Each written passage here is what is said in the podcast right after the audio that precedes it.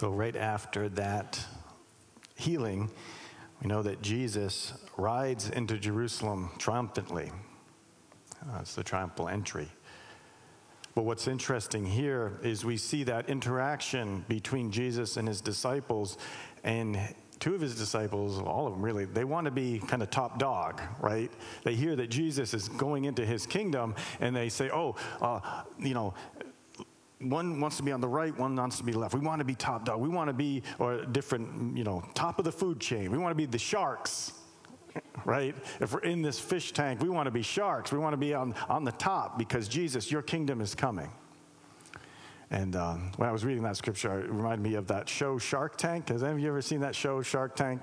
Yeah, basically what it is is that um, it's kind of a microcosm of our uh, sort of world and economy, but uh, people who have inventions and or have a, a, business that they are growing they want it to grow even more and so they will go to these investors these sharks who are already at the top of the corporate food chain and they pitch their ideas to see if these folks these investors will buy in to um, their idea to their company and some of them are really amusing. Like one was a, uh, Throx. This guy he came up with this idea of, hey, we're always losing a sock, so I'm going to sell them in packs of three, so that when you lose one, you already have one. Um, and, and, they have other funny things like that.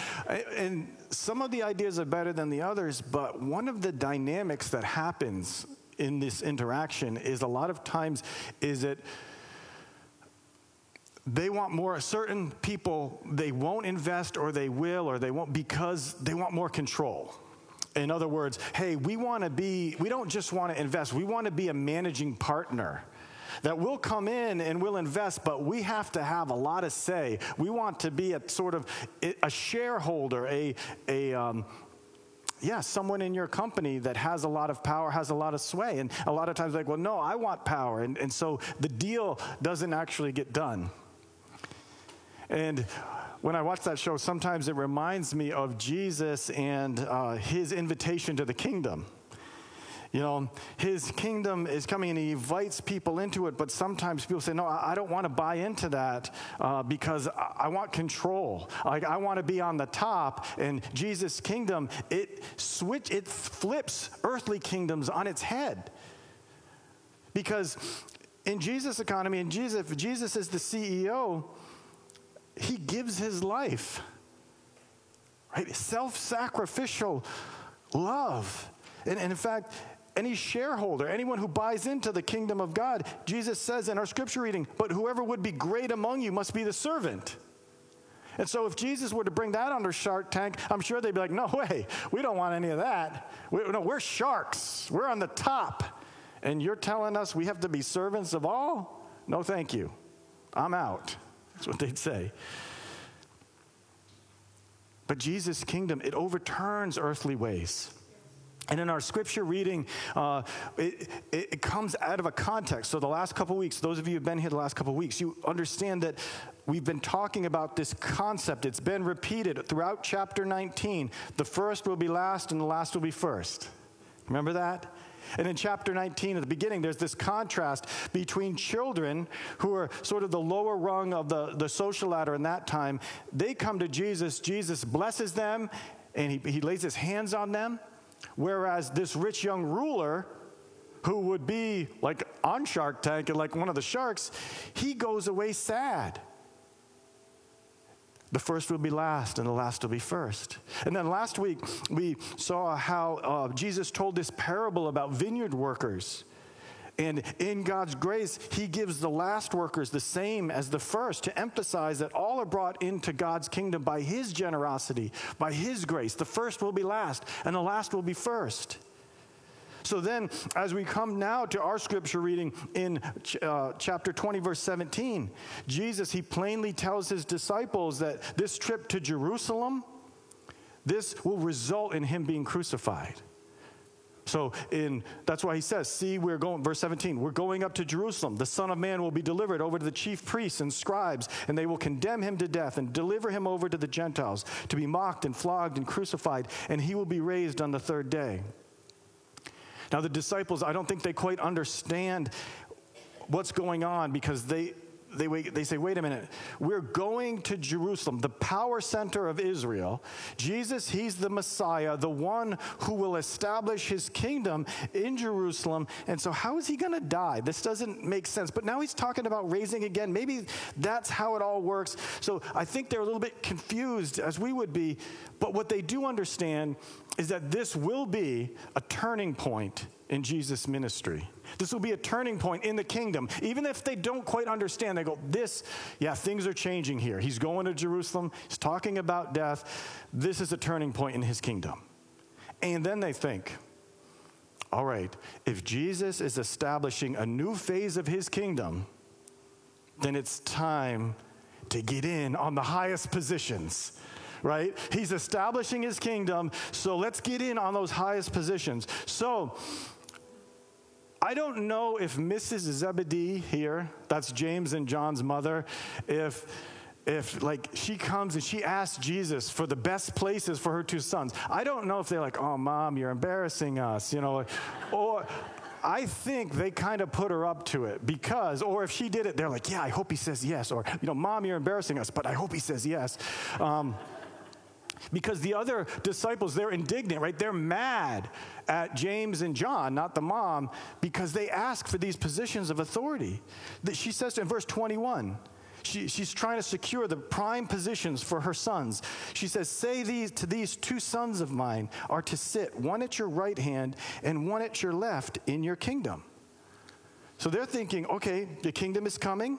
So we want to be like vice president one, and we'll be and vice president two. Very interesting. What a contrast. We have Jesus, okay, he's the king of this kingdom, he's the CEO, if you will.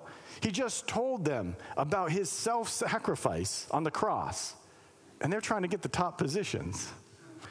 Again, maybe they don't quite understand what's going on, but even if they don't, at this point, what did we just talk about? What did Jesus just talk about? The first will be last, and the last will be first. He's talking about how he will become last to serve those by giving, you know, by giving his life and they say, okay, well, I want to be first. Like, didn't you just hear what he said? but then Jesus uses their misunderstanding to reteach two things, two important concepts he's been teaching throughout the gospel.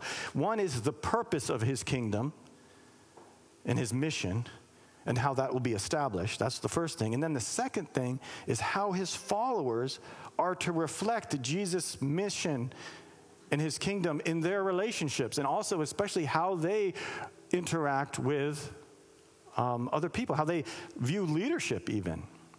So let's look. The first thing that Jesus reteaches is the purpose of his mission, how his kingdom is established. And again, one of the things they don't quite understand is that his kingdom is actually established through his self sacrifice. Again, that's very different than earthly kingdoms, but that's why he starts out in verse 18. He says, See, we're going to Jerusalem. The Son of Man will be delivered over to the chief priests and scribes. They will condemn him to death, deliver him over to the Gentiles to be mocked and flogged and crucified, and he'll be raised on the third day. But he tells them this because this is not an accident. They, they might think, oh, wait, the Messiah is being killed. That's not supposed to happen. Jesus is being clear. No, I'm telling you ahead of time so you know that it is actually supposed to happen. This is how my kingdom gets established. This is his purpose in coming. And if, and if there's any sort of misunderstanding about that, he clears it up in verse 28. He says, No, the Son of Man came not to be served, but to serve and to give his life as a ransom for many.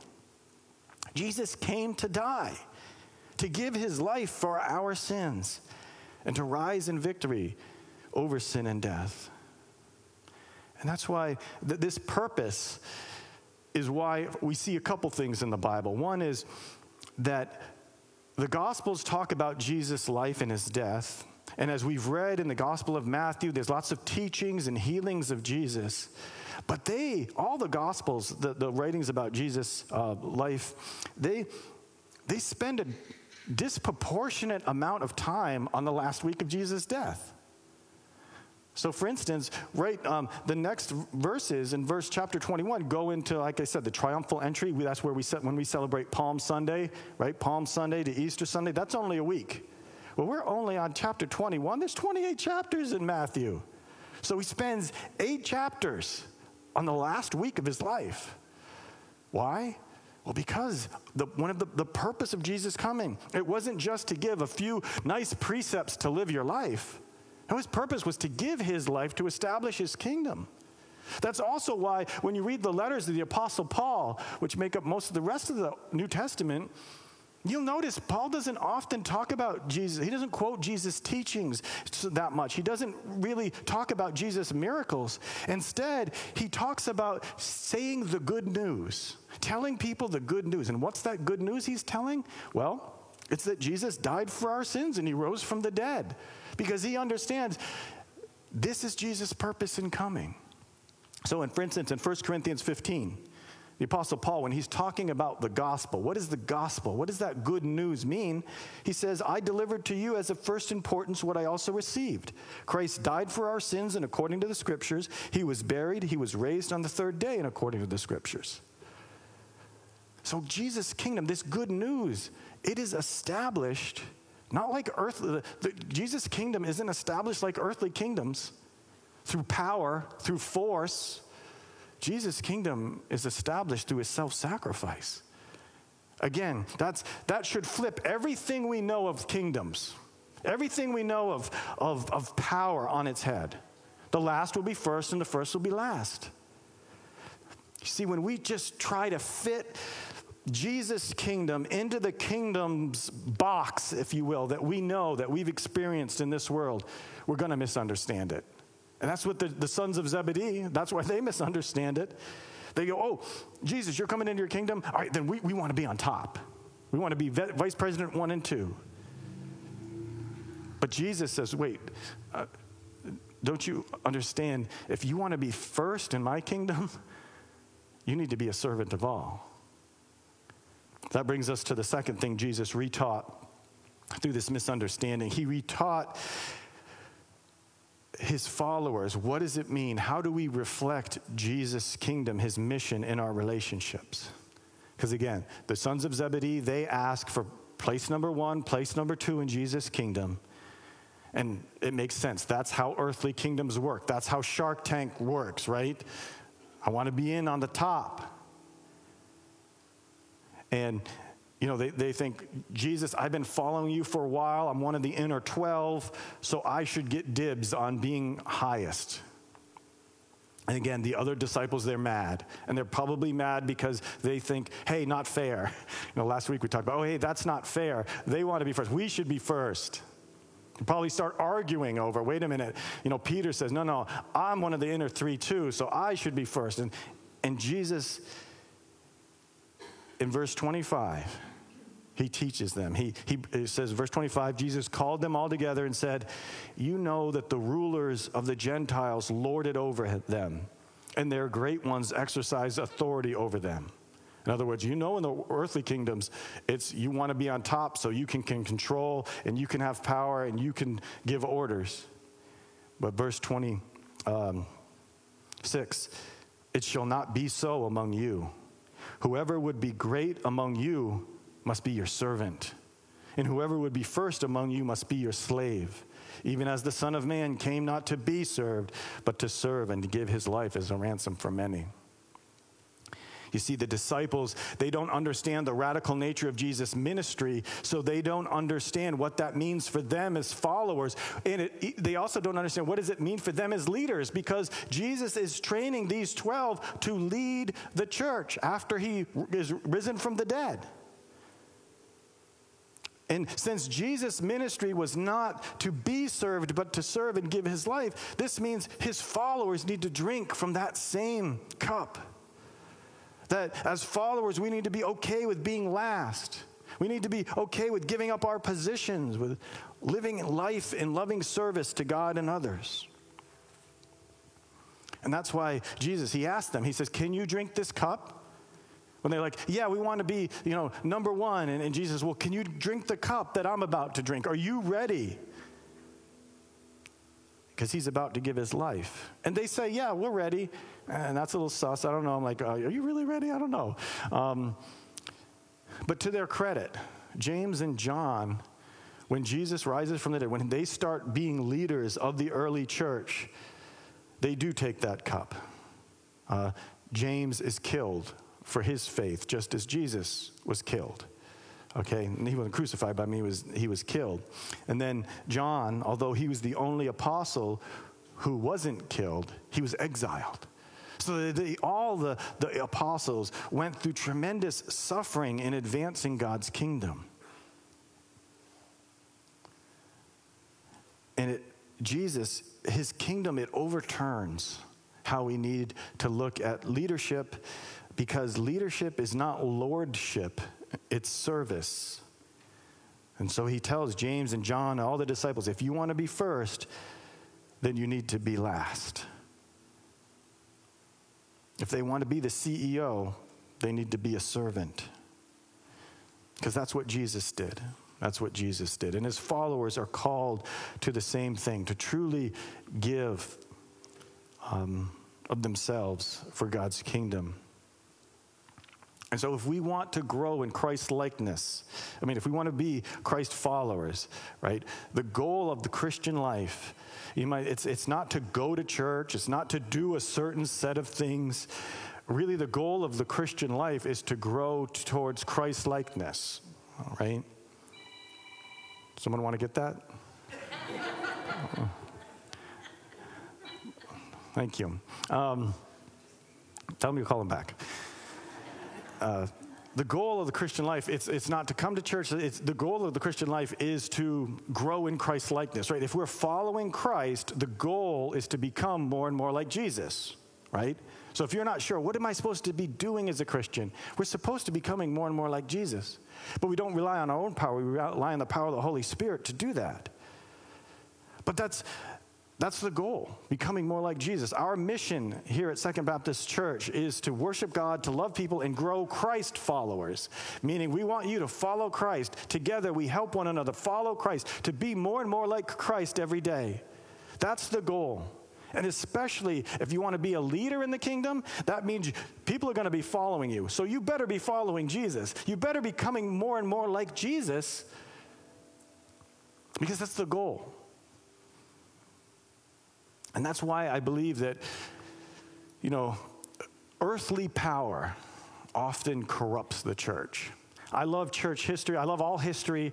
I like church history. When I read about church history, the times when the Christian church has gone off the rails, has done the, the, the most awful things, is usually when they're in power, when we're in power because we can't handle it. We, the, the way that the world works, the way the earthly power structures work, it undermines this idea of self sacrifice, of dying for other people. Uh, this idea was really highlighted for me. I, I recently read a, a, biography about Dietrich Bonhoeffer, who was a German pastor and theologian in uh, Germany. And uh, he resisted the Nazi meddling so that the. Um, when, when, the Nazis came to power, uh, one of the things that they did was they started to take control of the church. And so they had the Reichschurch. But he started, it helped start the confessing church, where they said, no, this is wrong. We're not going to do this. And uh, basically, um, yeah, they started to round up these pastors who were of the confessing church and they put them in jail and all of this stuff. But, um, but Dietrich Bonhoeffer, he uh, resisted. But what, there's so much to talk about him. I really, he's one of my great theologian, but also a, a, a great uh, example of the faith, is that he actually, his friends secured him a teaching position in the United States. And he came to that position right before the war started but he couldn't stay. He went back to Germany because he's like, I can't be here safe in the United States when there are Christians in Germany who are being persecuted. The, the church needs true leadership, not the Reichs leadership, the, you know, with, with Bishop Mueller and, and, and that, that kind of stuff. I need to be back there helping my people. And so, even though he knew that it would probably cost him his life, and it did, He went back to Germany and helped the resistance. In fact, he was like a double agent, which is a really cool story. But he understood. Dietrich Bonhoeffer understood that, yes, he is a leader in the church, but that doesn't mean he should get the, the, the best, the comfy kind of uh, assignments. No, it meant that he needed to be ready to give his life because that's what his Savior did. He was following Jesus, and Jesus went into danger. Jesus gave his life, and that's what true leadership is. And so that's what he did as well. And so what we see is a tragedy, because Dietrich Bonhoeffer his, actually was killed a few weeks before the Nazis surrendered, it's actually a triumph. That when we look at the big picture, we see now that, that's a Christian. That's someone, and, and I, I say that what, what we see here is that he served Christ in this amazing way because he gave up the power structures that were existing in that day and he became a servant. And he was truly able to advance God's kingdom, even though it cost him his life. So, the proper response of Christ's self sacrifice in establishing his kingdom, it's not, oh, Jesus reigns, his kingdom is, is over all other kingdoms. Oh, I'll buy into that because I want to be number one too. You know, uh, God's kingdom is, is top, so yeah, I want in on that. Oh, it is seeing that if I buy into Jesus' kingdom, if I become a shareholder in Christ's kingdom, that means doing what Jesus did, which is serving, is loving God and people, not just in word, but in deed. So, this isn't just for leaders, though, because you might be thinking, okay, yeah, Dietrich Bonhoeffer, he's a great guy, he was a leader. You might be thinking, well, I don't actually want any responsibility in the kingdom. um, uh, I just want to be kind of a lower rung person in Jesus' kingdom, you know, not much responsibility. But the thing is, if that's the case, I mean, aren't you still seeking to be served? Meaning, well, yeah, no, I want, I want the good feelings of being a part of the kingdom. I want that reassurance.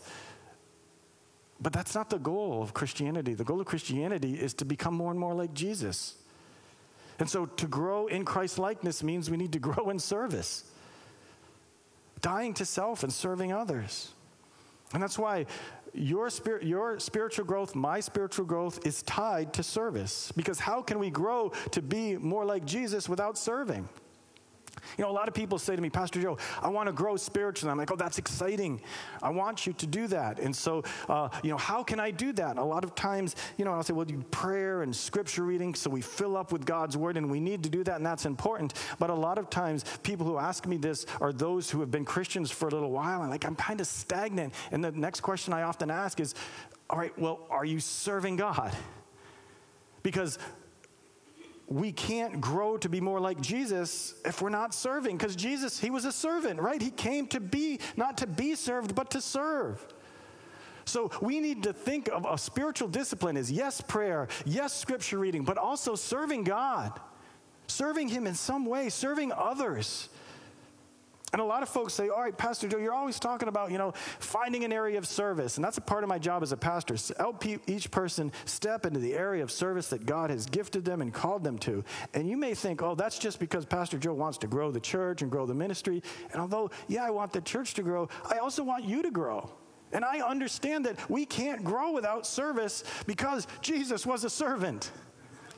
They go hand in hand. So, yes, it's true for leaders, but it's true of any Christian who wants to be more and more like Jesus. It means you'll be called to serve. Many people, you know, you can go to church for decades and decades and not grow because you have that mentality of, all right, what do I get out of it?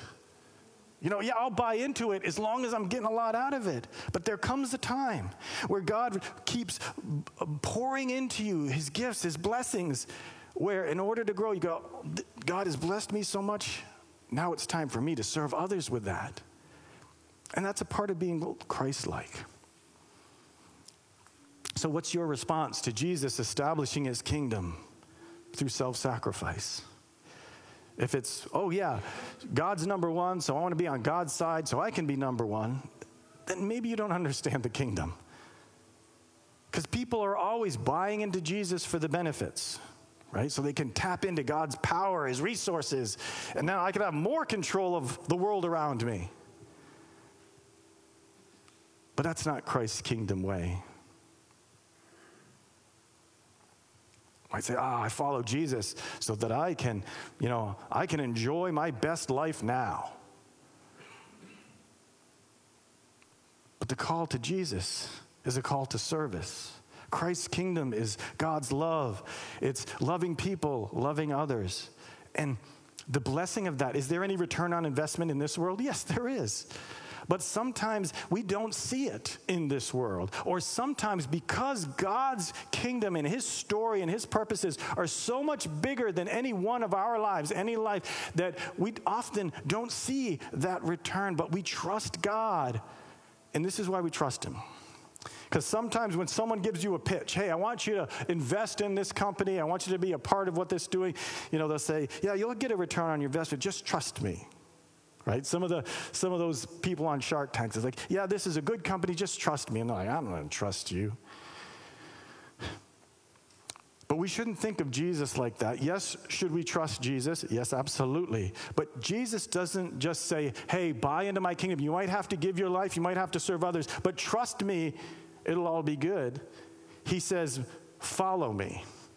You, you see the difference? It's not like Jesus is just saying, Yeah, um, you need to do all this stuff for the kingdom. You need to be a part of my kingdom and just sort of trust me. It's all going to work out. No, he says, Follow me. It's not like, I want you to give your life for other people. I want you to serve others. He does it himself. He does it first. He gives his life and then says, Oh, follow me. So we're not following a God who doesn't understand what it means to empty himself and become nothing to serve some people who are, are often ungrateful because we're often ungrateful. And yet he still poured out his life for us. So it's not just, hey, trust me, I want you to buy into this. It's follow me as I give my life to others, as I become the last, even though I am first. I want you to follow me in that. And there's a wonderful return, even if we don't see it, in that we're a part of God's big story. So Jesus is inviting us to service. Jesus is inviting us to follow him into this amazing kingdom. And we're not, we don't even see the half of it right now, but we do still see some. And so I invite you, if you're wondering, all right, well, how do I respond to this?